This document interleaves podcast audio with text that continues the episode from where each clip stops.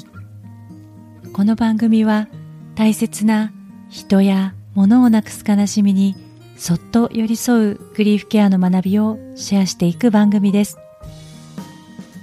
グリーフケアにまつわる本やエピソードをご紹介し一緒に考えたり感じたりしながら心の中で涙の種を大事に育てていくようなそんな時間になれたら嬉しいです。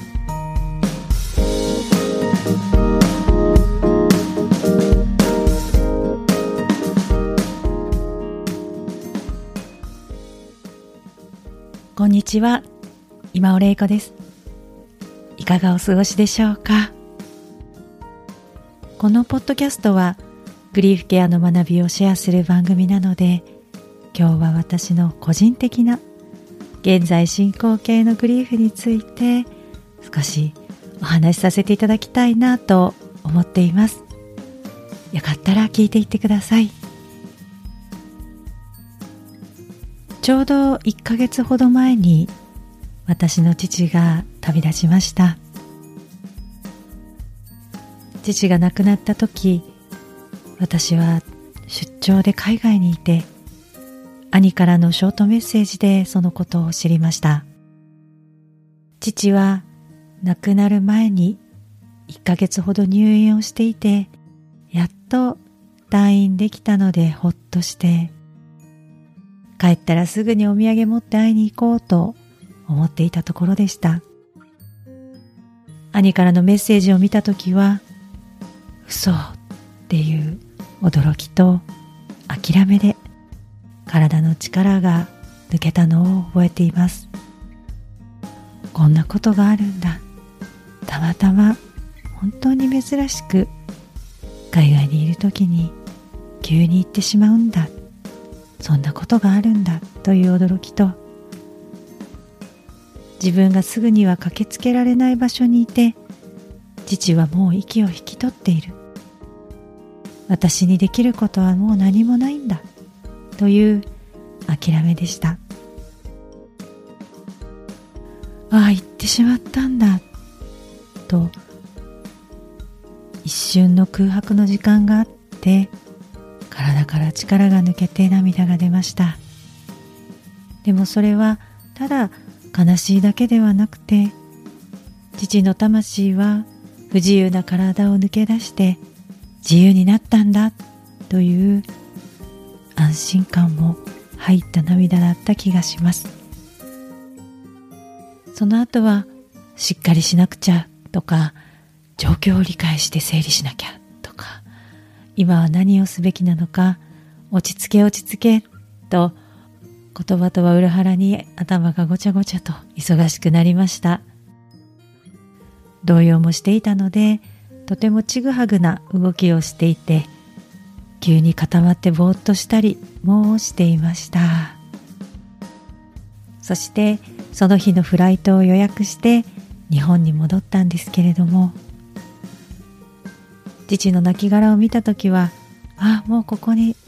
父さんの魂はもういないってはっきりと分かりましたでもその代わりに自由になった魂が飛び回っている気がしたので父の顔だけではなく周りを見上げてキョロキョロしながら「お疲れ様ありがとうね」って伝えながら「急でびっくりしたよ」って「当日の飛行機取ったからすごくお金かかったよ」って。笑いながら文句も言ったりして。少しだけ父と二人の時間を持つことができました。葬儀が始まってしまうともうあとはベルトコンベヤーに乗せられたみたいに進んでいってしまうものですよね。あまりなぜか涙も出なくてもう少し悲しい顔した方がいいのかなとか頭の片隅で思ってしまうくらいでした。そんな私でしたが葬儀が終わった後夜に姉と二人で話している時にやっと泣くことができました。姉のスマホから音楽が流れていたのですが話しながらだんだん今の気持ちに合う曲を選んでいって流して歌って泣いて笑って。そんななんだかカラオケ大会のような感じにもなってきてそんな風に悲しみを同じ人を思って分かち合う時間が持てました。私が誰にも遠慮せずに泣けたのはこの時を含めて3回4回ぐらいだったかなと思います。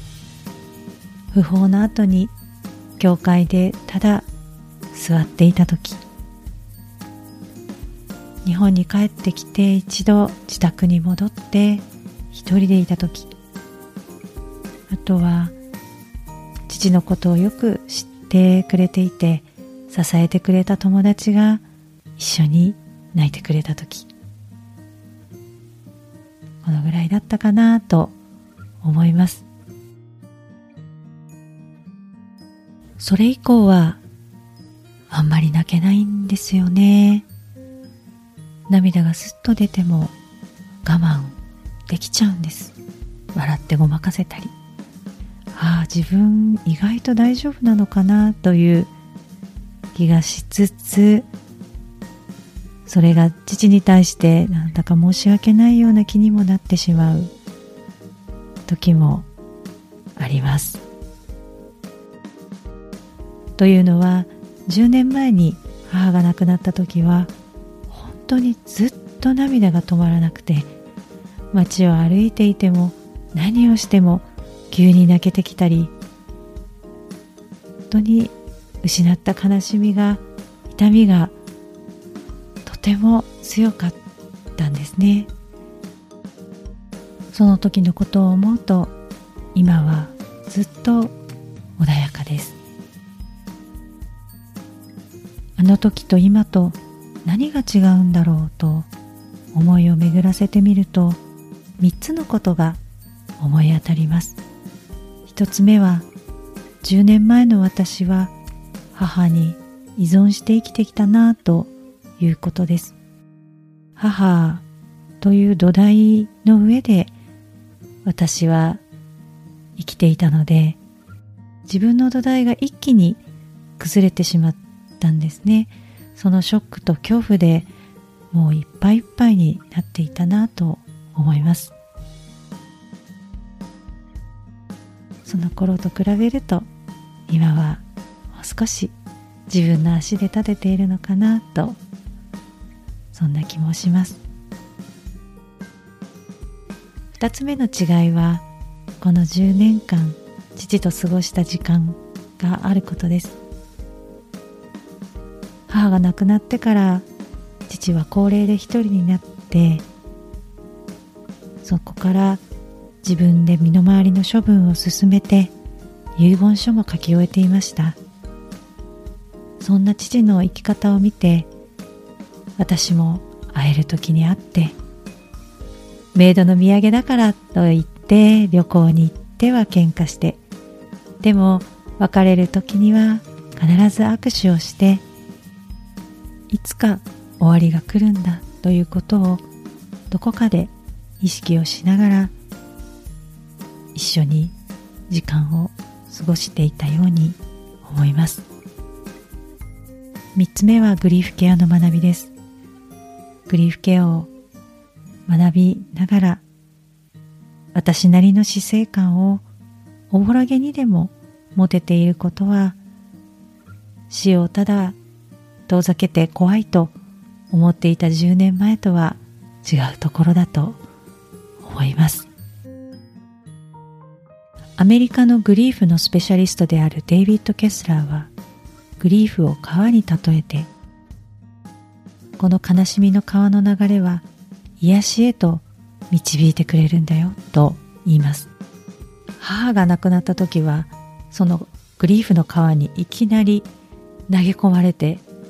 滝壺に溺れかけたような私でしたがこの10年老いと共に生きる父と過ごしていく中で少しずつ川の浅瀬に足を踏み入れてたのかもしれません。そのおかげで悲しみも穏やかに感じられているのかなと思います。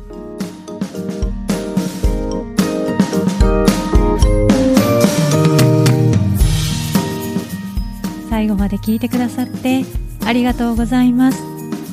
感想やメッセージは番組欄にあるフォームからぜひシェアしてください今日もどうぞ自分の気持ちを大切にお過ごしくださいそれではまた。